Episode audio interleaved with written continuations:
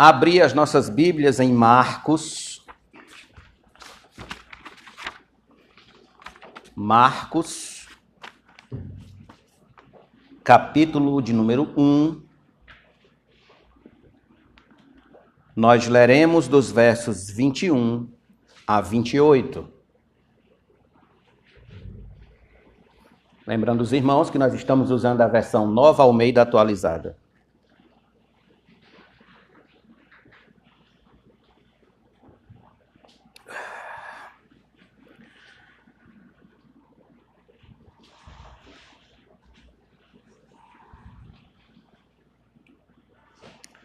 Marcos 1, do 21 ao 28, diz assim: Depois entraram em Cafarnaum, e logo no sábado, Jesus foi ensinar na sinagoga. E maravilhavam-se com a sua doutrina, porque os ensinava como alguém que tem autoridade e não como os escribas. E logo apareceu na sinagoga um homem possuído de espírito imundo, o qual gritou: o que você quer conosco, Jesus Nazareno? Você veio para nos destruir? Sei muito bem quem você é, o Santo de Deus. Mas Jesus o repreendeu, dizendo: Cale-se e saia desse homem.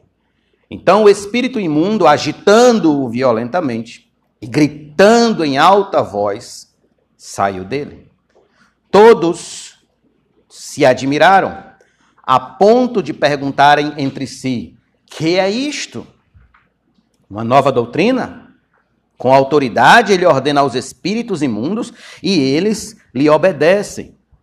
E a fama de Jesus se espalhou depressa em todas as regiões, por toda, em todas as direções, por toda a região da Galileia.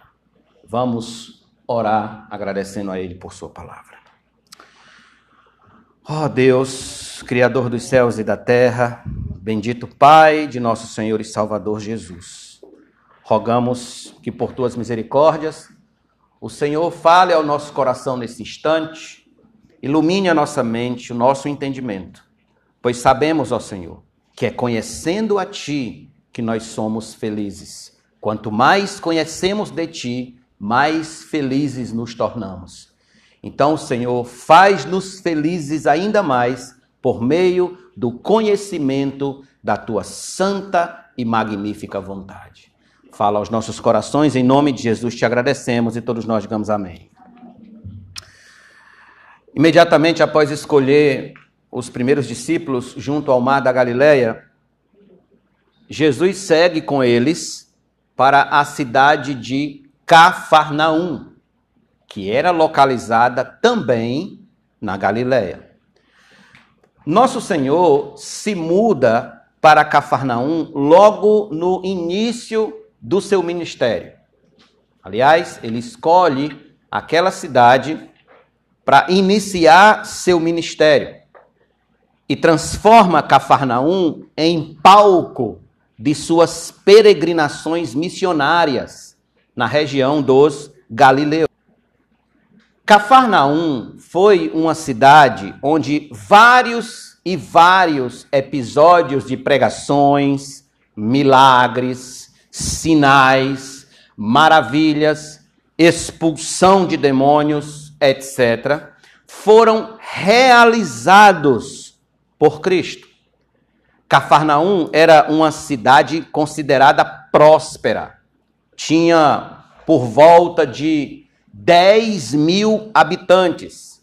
Uma cidade com essa população naquela época era uma cidade grande, era uma cidade forte, era uma cidade próspera. Ela tinha um porto para pescas, tinha um posto de coletoria de imposto dos romanos e era uma das principais rotas comerciais para toda a Galileia. Além disso, Cafarnaum também era uma cidade muito religiosa. Em Cafarnaum, eles tinham o que nós acabamos de ver, uma sinagoga.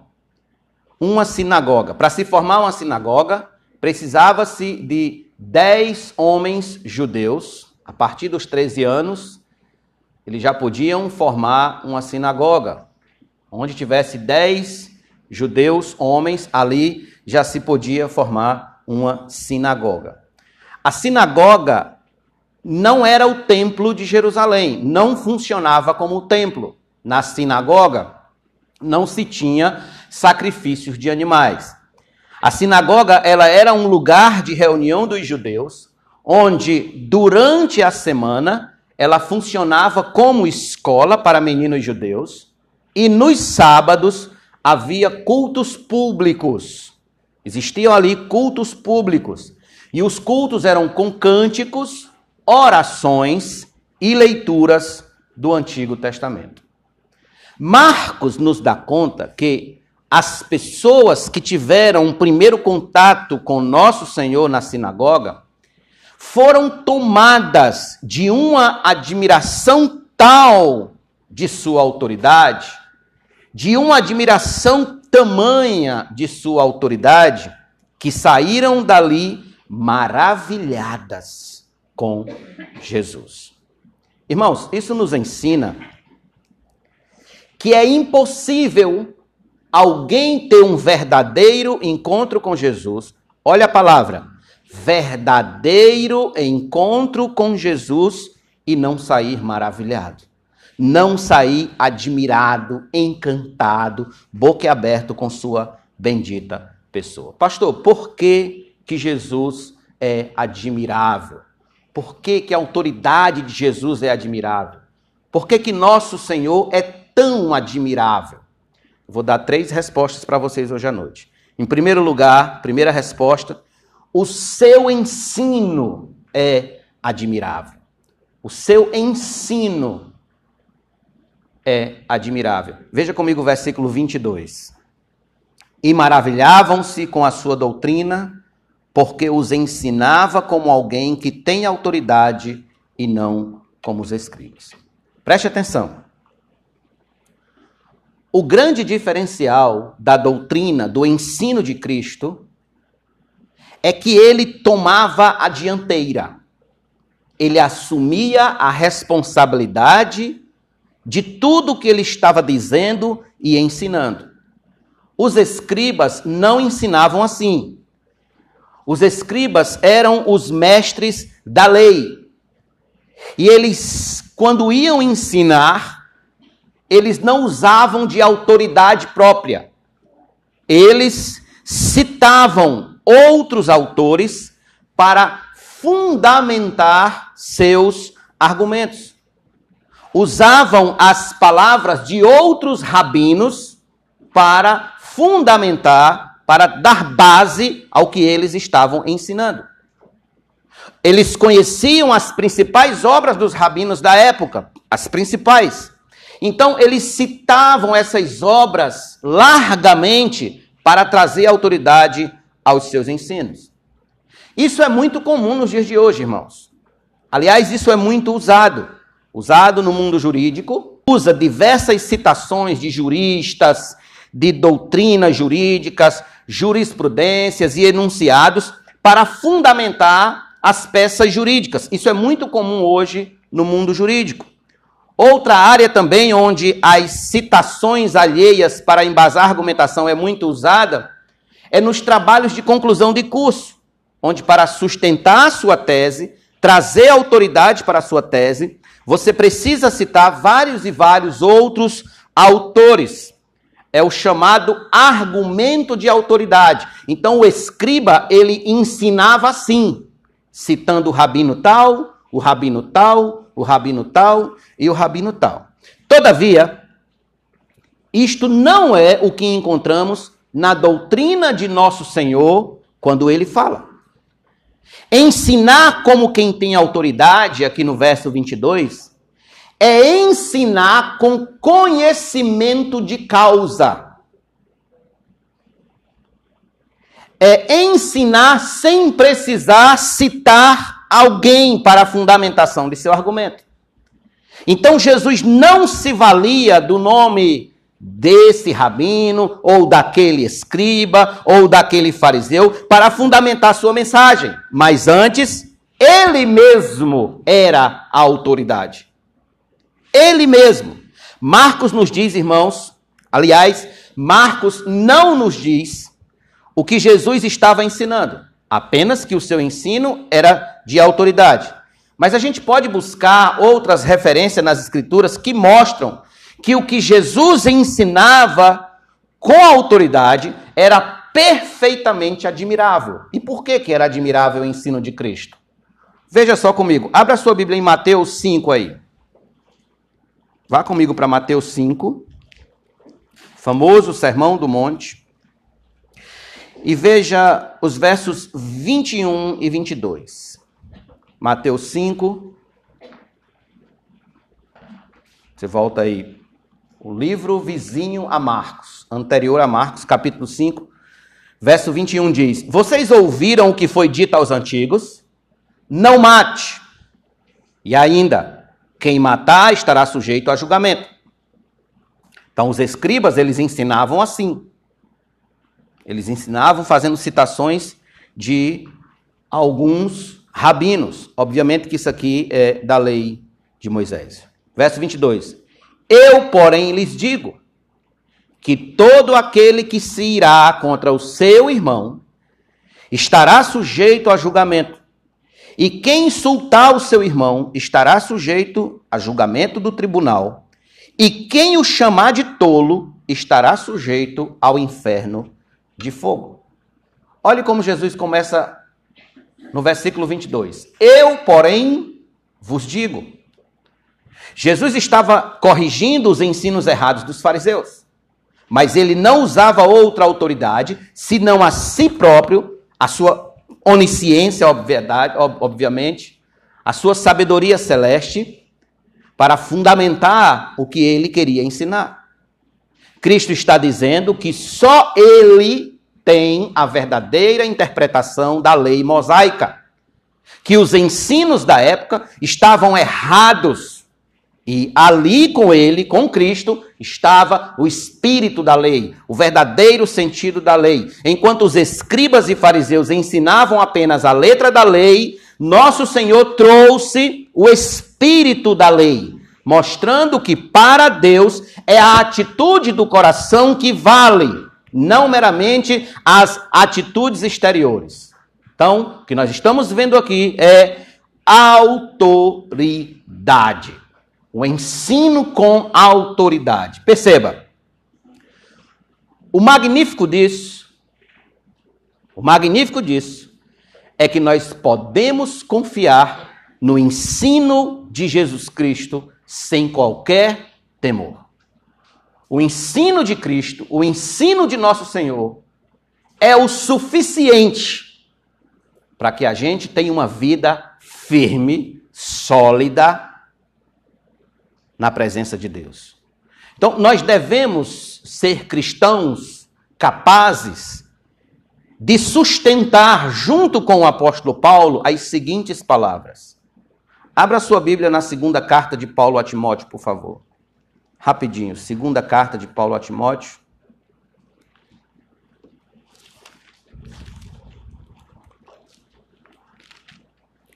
Capítulo número 1, versículo número 12.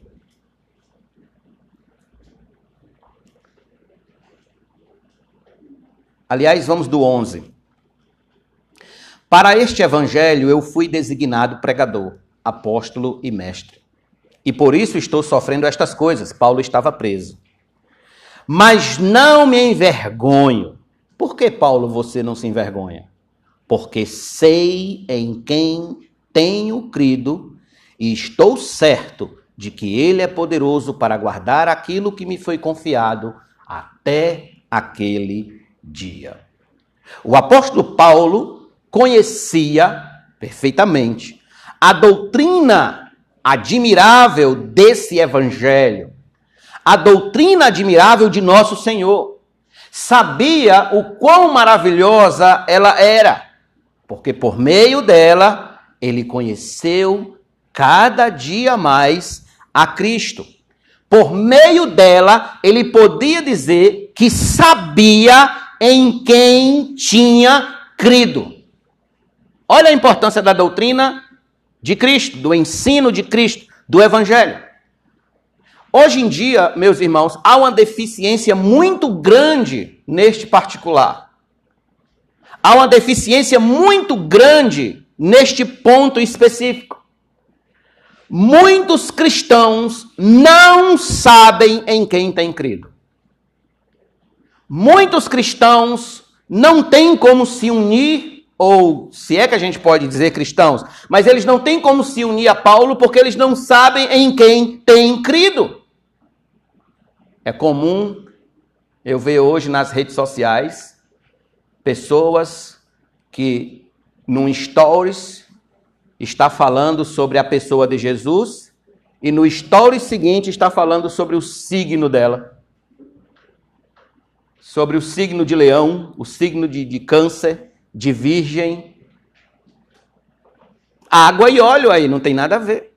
Não se mistura. Ou seja, não conhece nenhum e nem o outro. Eles não sabem em quem tem crido.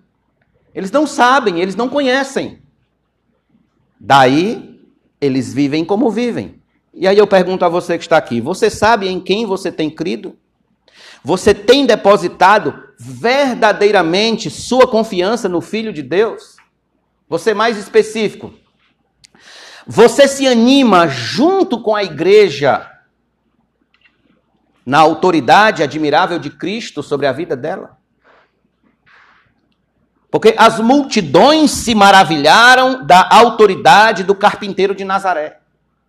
Estavam maravilhadas com aquele ensino, maravilhadas. Irmãos, isto é uma segurança para o crente. O crente é alguém que vive alicerçado não sobre os ensinos de Sócrates, não sobre os ensinos de, de, de Platão, não sobre os ensinos de de Freud, de Carl Jung, de, de, Carl Jung, de sociólogos modernos, de filósofos, de estadistas. Não! O cristão é alguém que vive fundamentado no ensino maravilhoso de Cristo Jesus. Ele é o ensino que nos que embasa toda a nossa vida. No final do versículo 22, como nós lemos lá em Marcos capítulo 1, está escrito dizendo que o seu ensino era com autoridade.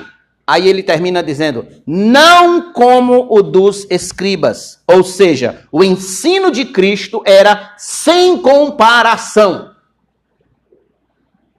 Era incomparável. Algo profundamente inédito, verdadeiro os escribas não ensinavam nada original, nada que não viesse de outra pessoa, nada novo, absolutamente nada novo. Eles também não tinham segurança própria, eles eram apenas repetidores do que os rabinos, os mestres deles diziam. Eram homens teóricos, cheios de conhecimento e interpretações da lei. Por outro lado, nosso Senhor trouxe a sua doutrina estabeleceu-a mediante a certeza divina que lhe era própria mostrando que ele não veio apenas para continuar falando ou fazendo o que os demais mestres da sua época já faziam. Não! Ele veio estabelecer o reino de Deus de uma vez por todas. E ele fez isso mediante o ensino, a pregação, ele começou por aí. Sua doutrina é incomparável exatamente porque ele, ele não ensinava meramente palavras.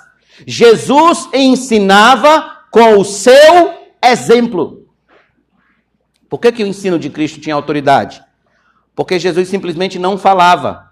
Jesus falava e demonstrava com a sua própria vida. Ele era o Messias prometido nos profetas. Ele foi anunciado em Malaquias. Ele era o Senhor justiça nossa profetizado em Jeremias. Ele era o maravilhoso conselheiro, Deus forte, Pai da eternidade, príncipe da paz, anunciado por Isaías. Jesus é aquele que cumpre em sua própria pessoa todas as promessas e profecias do Antigo Testamento. Está em Mateus capítulo 5. Veja o que ele diz aqui em Mateus 5, rapidinho.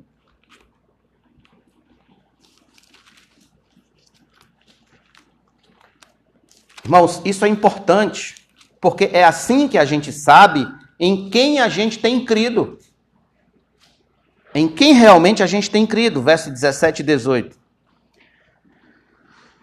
Não pensem que vim revogar a lei ou os profetas. Não vim para revogar, mas para cumprir. Porque, em verdade, lhes digo: até que o céu e a terra passem, nenhum i ou tio jamais passará da lei até que tudo se cumpra. Veja, veja a expressão dele. Vim. Ele está falando que veio para cumprir toda a lei. Nenhum dos santos do passado tinha conseguido viver perfeitamente a lei. Mas aqui está nosso Senhor dizendo exatamente para que veio, para a cumprir. Ou seja, seu exemplo de obediência perfeita nos ensina a grandeza do seu ensino.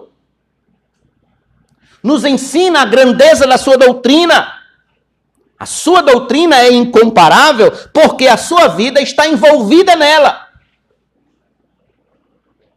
Porque a vida de Cristo está nela. Ou seja, Jesus é a personificação da sua própria doutrina. Então, o que é a doutrina de Cristo? Cristo. Cristo é a própria doutrina. Não tem como separar o seu ensino da sua vida, o seu ensino da sua pessoa. Em Romanos 10, 4, Paulo diz: Porque o fim da lei é Cristo, para a justiça de todo aquele que crê. O fim da lei é Cristo, ou seja, ao cumprir a lei, Jesus não apenas demonstrou vida reta e perfeita diante de Deus, mas principalmente suportou o castigo da lei para justificar todo aquele que crê. O que é isso? Evangelho. É a doutrina de Cristo. Ele satisfez cada exigência da lei, cumprindo-a tanto por si mesmo quanto pelo seu povo. Irmãos, isso torna incomparável em absolutamente tudo. Nenhum escriba se compara a Cristo. Nenhum ensino de mestre da antiguidade se compara ao ensino de Cristo. Por quê? Porque Cristo era o próprio ensino. O que ele ensinava era exatamente o que ele estava fazendo, vivendo e que o queria acontecer com ele na cruz do Calvário. Por isso que o seu ensino é admirável admirável. Cristo é o próprio ensino que profere. Ele é o evangelho. Ele é a boa nova de Deus. Então, quem se encontra de verdade com Jesus sai admirado do seu ensino. Mas não somente isso. Em segundo lugar, por que, que Jesus é admirável? Porque o seu poder é admirável. O seu poder é admirável. Volte comigo a Marcos, capítulo 1, e veja o verso de número 23 a 27. E logo apareceu na sinagoga um homem possuído de espírito imundo, o qual gritou: O que você quer conosco, Jesus Nazareno? Você veio para nos destruir? Sei muito bem quem você é, o Santo de Deus. Mas Jesus o repreendeu, dizendo: Cale-se e saia desse homem. Então o espírito imundo, agitando-o violentamente e gritando em alta voz, saiu dele. Saiu dele. Enquanto nosso Senhor pregava, o inferno se manifestou. Publicamente contra a missão de Cristo. Um homem, Marcos está dizendo aqui que nós não sabemos qual é o seu nome, surge na sinagoga no local de reunião, onde Cristo está pregando, e possesso de um demônio, esse homem, o qual Marcos né, vai chamar o demônio de espírito imundo, ele vai usar essa expressão, se não me falha a memória, 11 vezes ao todo do seu livro, espírito imundo. Essa expressão que designa os espíritos malignos. Ou seja, esse homem surge na sinagoga, possesso de um demônio, e se manifesta diretamente contra nosso Senhor. Ao se manifestar, o demônio mostra-se absolutamente incomodado com a vinda de Cristo. Ele sabe para que Jesus veio. Ele sabe que nosso Senhor veio não apenas para estabelecer o reino de Deus, mas também para destruir definitivamente o diabo e seus anjos e suas obras malignas sobre a vida dos homens. Destruir toda a influência que o inferno tem sobre todo o mundo, libertando os homens das trevas para a luz. Então, nessa manifestação, o espírito imundo tenta revelar precocemente, prematuramente, a identidade de Jesus a todos que ali estavam, dizendo que sabia que ele era o Santo de Deus. Ouça, preste atenção aqui. Antes de qualquer coisa, é interessante observar que os demônios, aliás, aqui um caso, o demônio, mas que os demônios creem em Cristo. Os demônios, como a gente pode ver aqui, sabiam que ele era o Santo de Deus, que ali estava o Filho de Deus enviado ao mundo. Então, os demônios creem em Cristo, na existência de Cristo. Aliás, Tiago vai dizer o seguinte, ó, abra sua Bíblia em Tiago, por favor, capítulo 2, verso de número 19.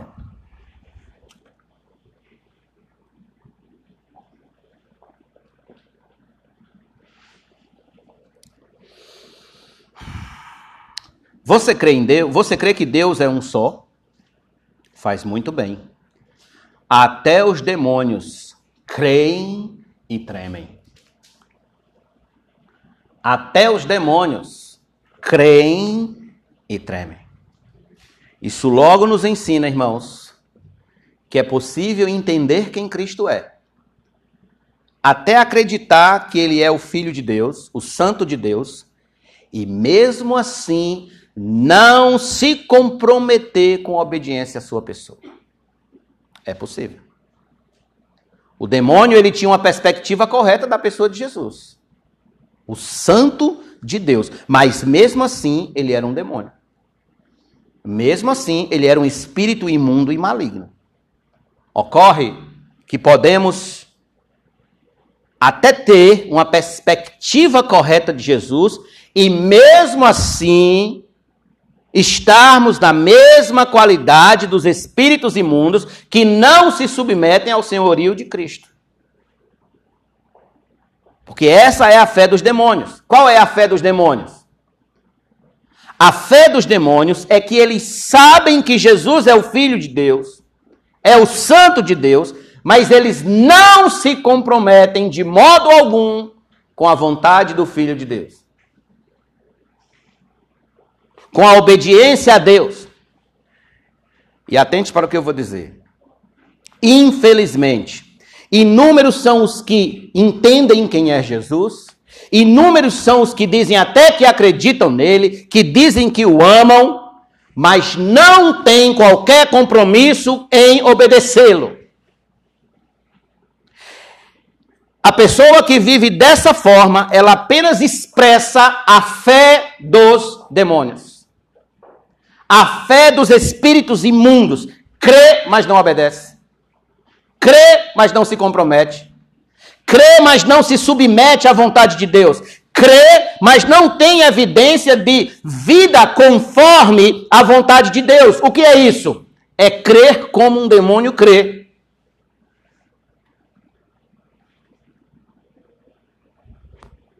Sempre que um homem ou uma mulher diz que crê em Cristo, que ama a Cristo, que adora a Cristo, mas vive mergulhado no mundanismo, cercado de vícios e prazeres deste mundo, a fé deles não passa da fé de um espírito maligno. Esse tipo de fé aí os demônios também têm. Vale de nada. Irmãos, minha oração é que Deus revele cada dia mais aos nossos corações. Se nós cremos em Cristo, de fato e de verdade, a ponto de nos comprometermos com Ele, com Sua causa, com Seu reino, com Seu nome, com a Sua vontade, ou se nós estamos vivendo mergulhados num tipo de fé que os demônios também têm. Isso é muito sério. Você não pode sair daqui sem refletir sobre isso hoje. A sua fé é uma fé bíblica de compromisso com Deus e com a vontade de Deus? Ou a sua fé é a mesma fé que é encontrada nos espíritos malignos, nos demônios? Analise o seu grau de compromisso com o Senhor. Analise se que o, o que os seus lábios professam casam com atitudes de obediência aos seus mandamentos. Por isso que Santo Agostinho dizia: há homens que têm a boca de anjo, mas coração de demônio. Eu pergunto: você crê em Cristo? Você o obedece? Sua fé é evangélica ou é a fé do inimigo de nossas almas?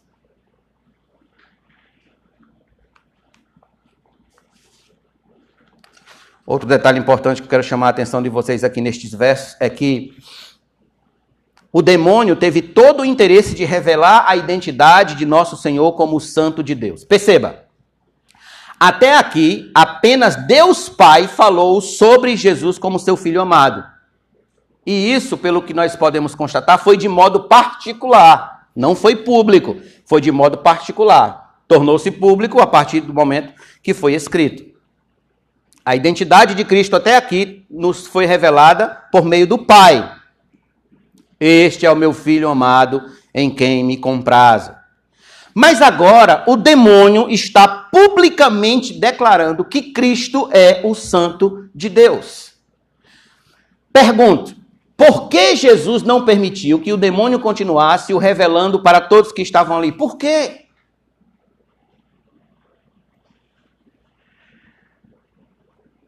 Porque nosso Senhor estava iniciando seu ministério sobre a terra. Se o povo o visse como Messias, tentaria fazer, tentariam fazê-lo rei prematuramente e atrapalharia todo o seu objetivo eterno. Jesus não queria ser revelado publicamente por meio de um demônio. Já pensou? Quem revelou Jesus ao mundo? Um demônio.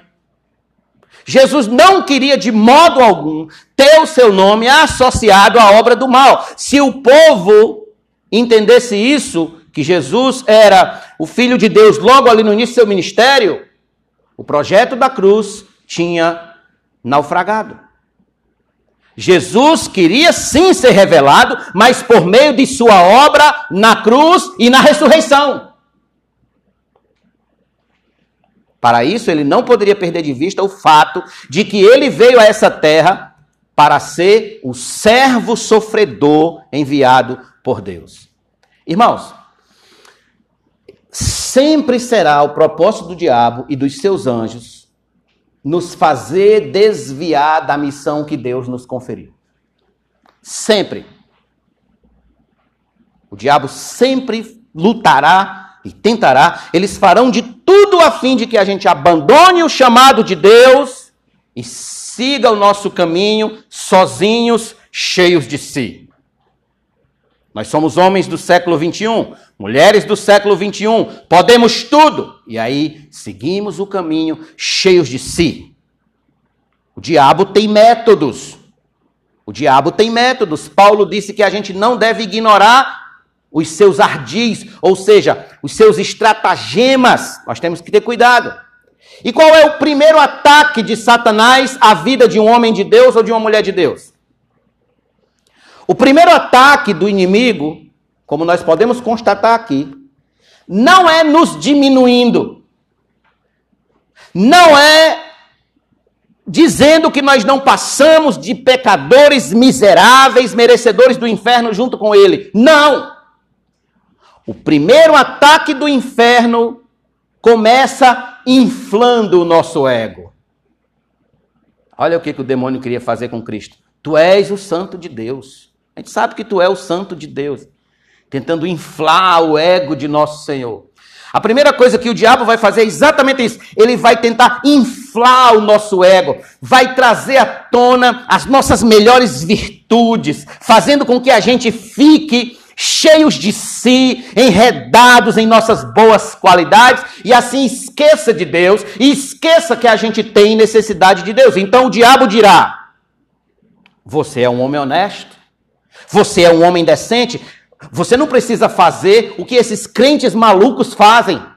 Você não precisa viver como eles vivem. Você é diferente. Aliás, você é até melhor do que muitos que vão à igreja. Sabe o que, que acontece com uma pessoa que é atingida por esse tipo de pensamento? Ela continua a vida andando sozinho, se achando melhor que todo mundo, apartado de Cristo e servindo ao diabo. Ou então, você é um pai melhor muito melhor do que esses, esses homens aí que estão na igreja. Você não carece desse negócio de confessar Jesus para viver na igreja. Para quê? Para que isso? Você pode ser um pai melhor. Aliás, você já é um pai melhor. Para que isso? Veja como você cuida dos seus filhos, das suas finanças. Olha como você é um bom pai. Não precisa desse negócio de igreja, de Jesus, de Bíblia, de palavra de Deus. Para você ser um pai melhor, você já é. Você já tem direito ao céu.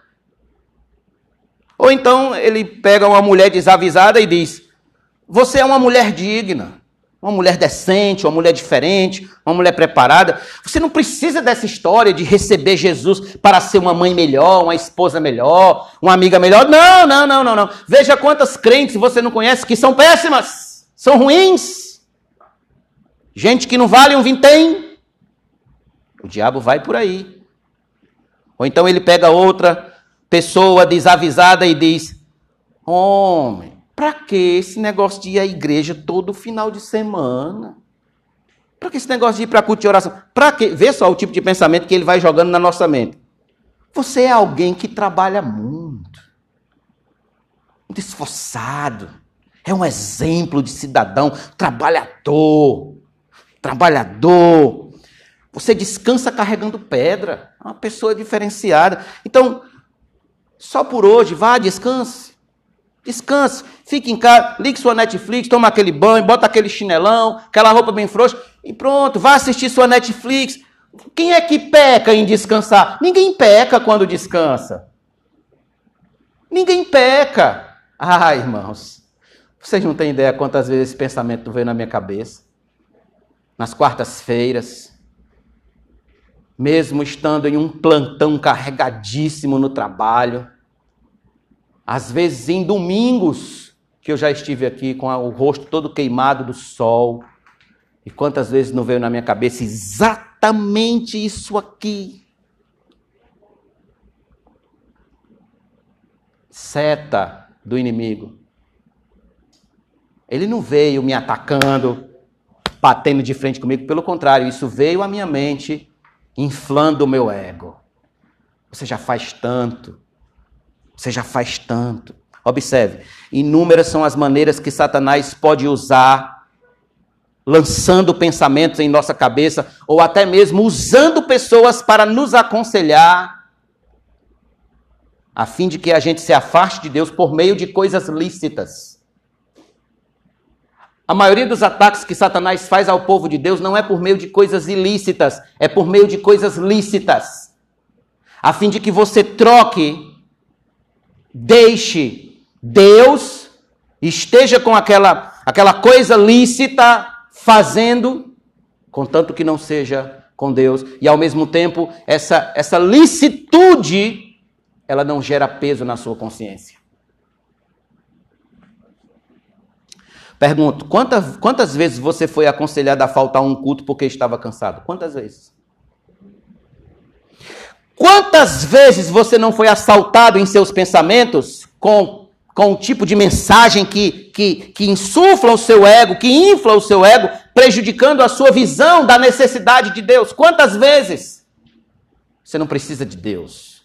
Essa história de que, olha, Deus é para os fracos. Você não precisa. Você é uma pessoa forte. Você é diferente. Você tem seu salário, tem seu emprego, você já tem tudo o que precisa. Billy Graham dizia o seguinte: Quando queremos navegar para distante de Deus, o diabo tem sempre um barquinho pronto para nos oferecer. Quando você quer se afastar de Deus, navegar para alto mar, longe de Deus, o diabo chega e diz: toma o barquinho. Vá nesse barquinho aqui. Então aqui está o demônio tentando fazer com que Cristo navegue para longe da vontade de Deus. Para que Cristo encha-se né, de orgulho. Sou santo de Deus, não preciso ir para a cruz. Então, nosso Senhor, o que, que ele fez? Imediatamente afastou a tentação.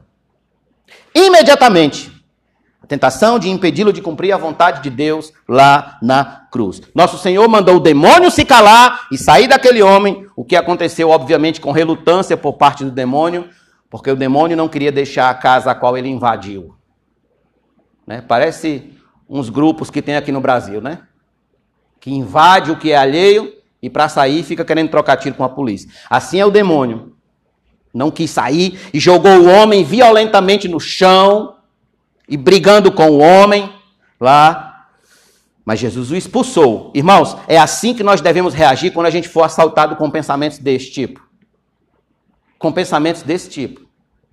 Mais à frente, na, na sequência da exposição, se Deus assim nos permitir, nós chegaremos àquele momento em que Jesus pergunta: E vocês? O que vocês dizem que eu sou? E aí Pedro levanta-se e diz: Tu és o filho de Deus. E Jesus diz: Bem-aventurado és, Simão Bajonas que não foi a carne nem sangue que te revelou, mas o Espírito de Deus que te revelou. Logo em seguida, quando Jesus falava do seu sofrimento, que ele ia sofrer, que ele ia padecer, Pedro então se levanta e diz: Não, Senhor, que é isso? Isso jamais vai acontecer contigo. Que foi que Jesus disse a Pedro? Para trás de mim, Satanás, que na minha frente tu és apenas uma pedra de tropeço. É assim que a gente deve reagir quando esse tipo de pensamento, quando esse tipo de conselho que tenta nos afastar da proposta de servir a Deus vier sobre nós. Não! Imediatamente devemos dar as costas ao diabo e suas propostas e seguir adiante, firmes, olhando prontamente para o autor e consumador da nossa fé. Se pararmos para ouvir o diabo, se você parar para ouvir o diabo, você dá razão a ele. Isso, é, isso é, é, é, é interessante do ser humano. Se você parar para dar atenção ao diabo, você dá razão a ele. Por quê? Porque é tudo que a sua carne quer. Tudo que a sua carne deseja.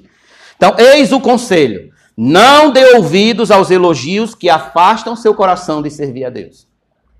Não dê ouvidos. Todo elogio que afasta você de servir a Deus não é a voz de Deus, é a voz dos demônios no seu coração. Portanto, sejamos homens e mulheres que resistem firmes ao diabo e não aceitam os elogios do inferno, mas sim tão somente a glória que vem de Deus para as nossas vidas. Irmãos, o poder de Jesus sobre o demônio foi tão grandioso, tão magnífico, tão espantoso, que deixou a multidão maravilhada, ao ponto de dizer as seguintes palavras. Veja no versículo 27 do capítulo 1. Todos se admiraram a ponto de perguntarem entre si: Que é isto? Uma nova doutrina? Com autoridade ele ordena aos espíritos imundos e eles lhe obedecem. Por que, que eles se admiraram com a saída tão rápida, tão imediata do espírito imundo daquele homem? Por quê? E eu vou dar a resposta a vocês. Naquela época, irmãos, preste atenção aqui. Os exorcismos de demônios das pessoas eram rituais muito demorados. Eram rituais que demoravam demais. E os exorcistas, eles começavam a entoar palavras de ordem, palavras mágicas, fórmulas secretas para expulsar o demônio, para expulsar aquele espírito imundo que ia, mas voltava. Ia, mas voltava. Então em Jesus nós temos o oposto. Jesus não está dizendo fórmulas mágicas, abracadabra, nada disso. Jesus não está usando nada disso. Nosso Senhor apenas diz: cale-se e saia. Cale-se e saia. Só isso Jesus diz, ou seja, a batalha termina antes de começar. Antes de começar, irmãos, quão maravilhoso é servir ao Senhor que é todo-poderoso. Quão maravilhoso é servir aquele que nenhuma força do mal se mantém de pé em sua presença. Basta uma palavra dele e tudo volta ao normal. Uma palavra apenas e tudo volta à tranquilidade. Aquele homem vivia atormentado por aquele espírito imundo e ele foi liberto. Eu acredito, particularmente eu acredito, que a sua vida voltou à sensatez. Ele voltou a ter saúde, a ter honra, a, a, a ter um relacionamento correto com Deus, que isso é o principal. Ele voltou a ter vida novamente. E é isso que o poder admirável de Jesus faz na vida de um homem e de uma mulher. É que ele restaura tudo à normalidade. Toda e qualquer ação do inimigo de nossas almas é desfeita em milésimos de segundo pelo poder de Cristo e assim Deus é glorificado. Não se iluda. O homem moderno tende a acreditar que essa história de demônio é mito, é da mitologia grega, é fantasia. Mas não é isso que a palavra diz. A palavra diz, deixa claro que eles existem, que eles agem e que eles operam a fim de atrapalhar o povo de Deus, atrapalhar a mim e a você. Então não descarte a ação do diabo nos seus dia a dia. Não descarte. Porque Pedro disse que ele está o quê? Como um leão faminto rugindo, andando ao redor do crente, procurando aí a quem devorar.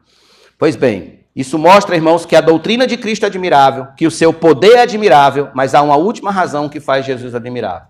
Em terceiro e último lugar, seu nome é admirável. Seu nome é admirável. Veja comigo o versículo de número 28. E a fama de Jesus se espalhou depressa em todas as direções por toda a região da Galiléia. Os versículos já vinham mostrando o quanto os ouvintes de Nosso Senhor estavam maravilhados com a sua doutrina e com o seu poder. Esse maravilhamento, ele não ficou restrito à sinagoga. Ele não permaneceu apenas ali. Esse maravilhamento espalhou-se além da sinagoga. O nome de Jesus tornou-se admirável por toda a região da Galileia. Em todos os lugares agora se sabia que Jesus Cristo Nazareno ensinava a palavra de Deus com autoridade, que, que é, tinha poder sobre os espíritos imundos quando mandava eles se calar e sair. Então eles espalharam isso por todos os pontos, ao nível de que em alguns lugares Jesus sequer podia entrar. O povo queria conhecer Jesus, queria ver Jesus, queria estar com Jesus, queria caminhar com Jesus, queria estar com Jesus em todos os momentos. Tamanha era a sua fama. Algo semelhante, vocês vão de lembrar, aconteceu quando nosso Senhor esteve em Samaria. Lembra quando Jesus teve um encontro com a mulher samaritana? Vocês lembram disso? Lembram o que, que ocorreu logo em seguida do encontro deles lá no poço de Jacó? Abra sua Bíblia em João, capítulo número 4, por favor. Veja alguns detalhes importantes dessa história que nos ajudarão a compreender a admirabilidade do nome de Cristo verso de número 28.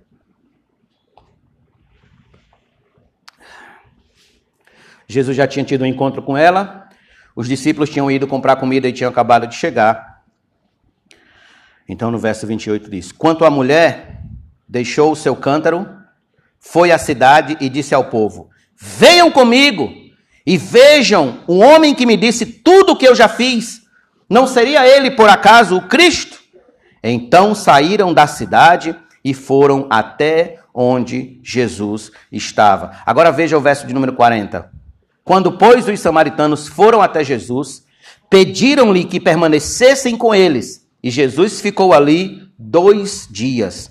Muitos outros creram nele por causa da palavra de Jesus e diziam agora à mulher, olhavam para a mulher e diziam: Agora não é mais por causa do que você falou que nós cremos, mas porque nós mesmos ouvimos e sabemos que este é verdadeiramente o Salvador do mundo.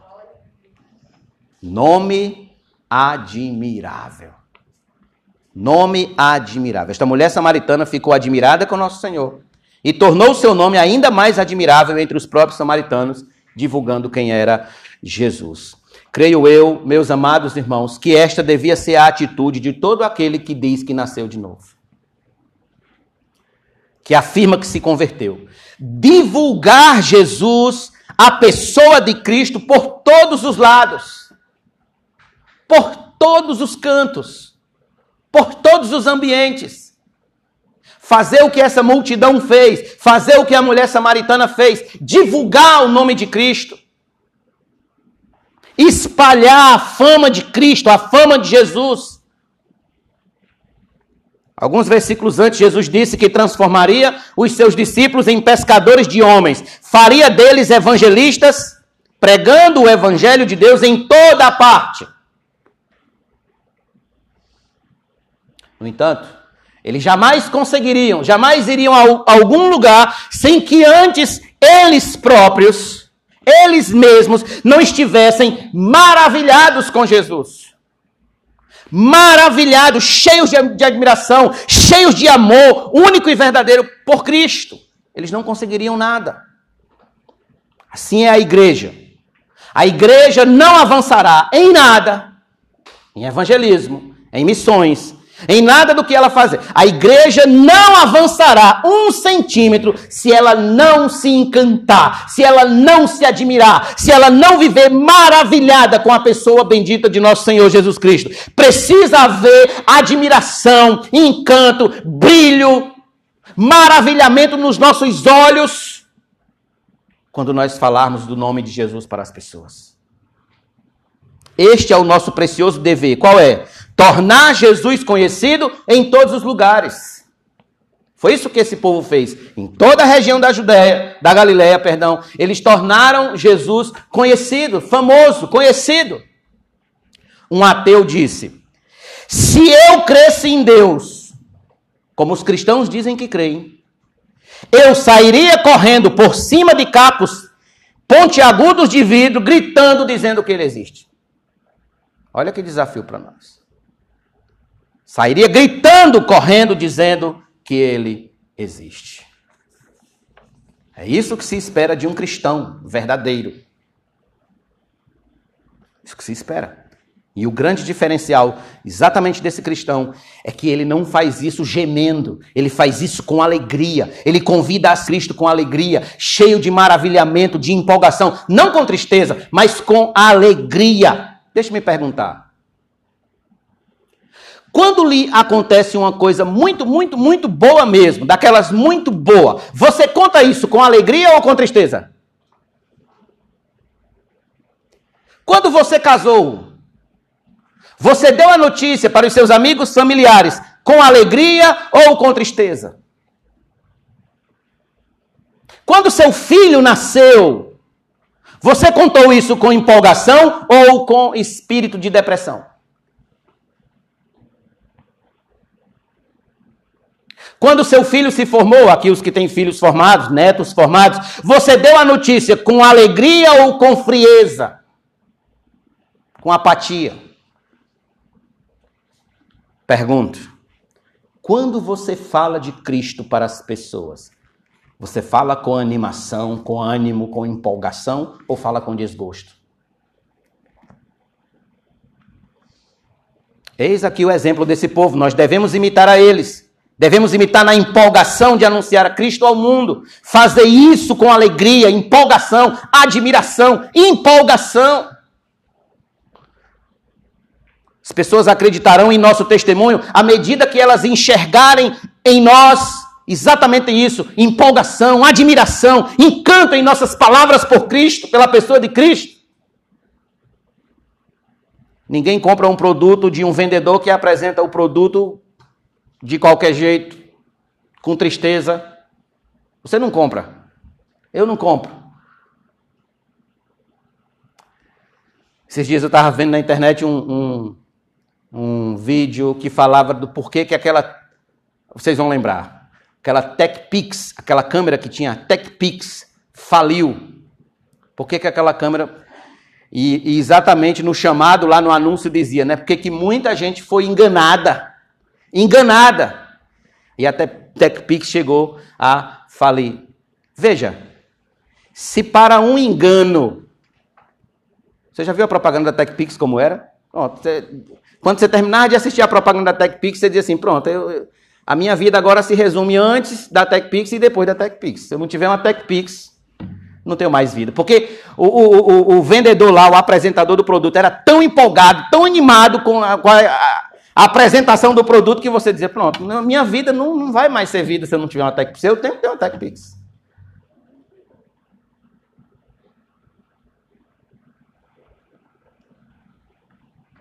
Ninguém compra um produto que o vendedor apresenta de qualquer jeito, sem animação, sem empolgação, sem alegria. Mostrando como é, tanto faz. Se você comprar ou não comprar, tanto faz. Não. O que é que ele diz? Depois disso aqui, ó, sua vida nunca mais será a mesma. Né? Propaganda de margarina, eu sempre lembro disso aqui. Propaganda de margarina, né?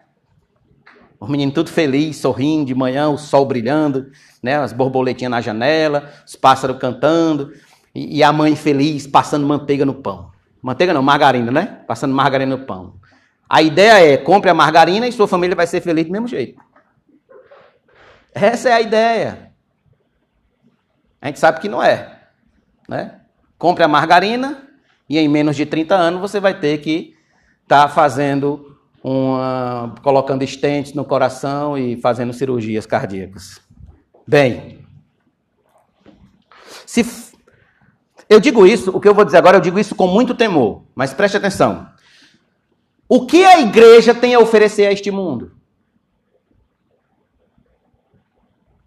A única coisa que a igreja tem a oferecer a este mundo é Cristo. Cristo somente. Nós não podemos oferecer a este mundo, irmãos, um culto show. Por quê? Porque no mundo tem show melhor.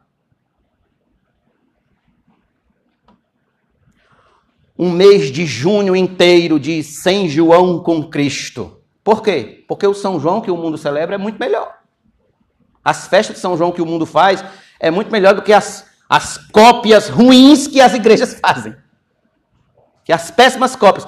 A única, o único ser, o único, e eu coloco aqui entre aspas, obviamente, e com todo respeito a meu Senhor, mas o único produto que a gente tem a oferecer ao mundo é Cristo. Se ninguém se empolga com Cristo, nós não temos mais nada a oferecer.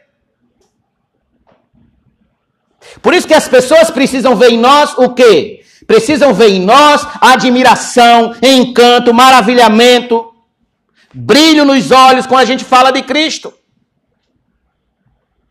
Precisam ver pessoas assombrosamente admiradas, encantadas com o poder de Cristo, com a doutrina de Cristo, com o amor, com a pessoa, com a sua bondade, com a sua benignidade, com a sua misericórdia, com a sua graça, com a sua ira, com a sua santidade. Se apresentamos Cristo nesse tom, com certeza as pessoas procurarão saber por que nós somos tão felizes, tão diferentes, tão empolgados, tão animados e tão encantados com o Senhor. O nome de Cristo é admirável. Precisamos propagar isso, explicar às pessoas a razão da esperança que há em nós. Por que, que você é feliz? Por causa de Cristo, porque eu tenho Cristo. É isso que as pessoas precisam saber que o nome de Cristo é maravilhoso, é especial. Veja o que Paulo diz aqui em Filipenses, capítulo número 2, por favor.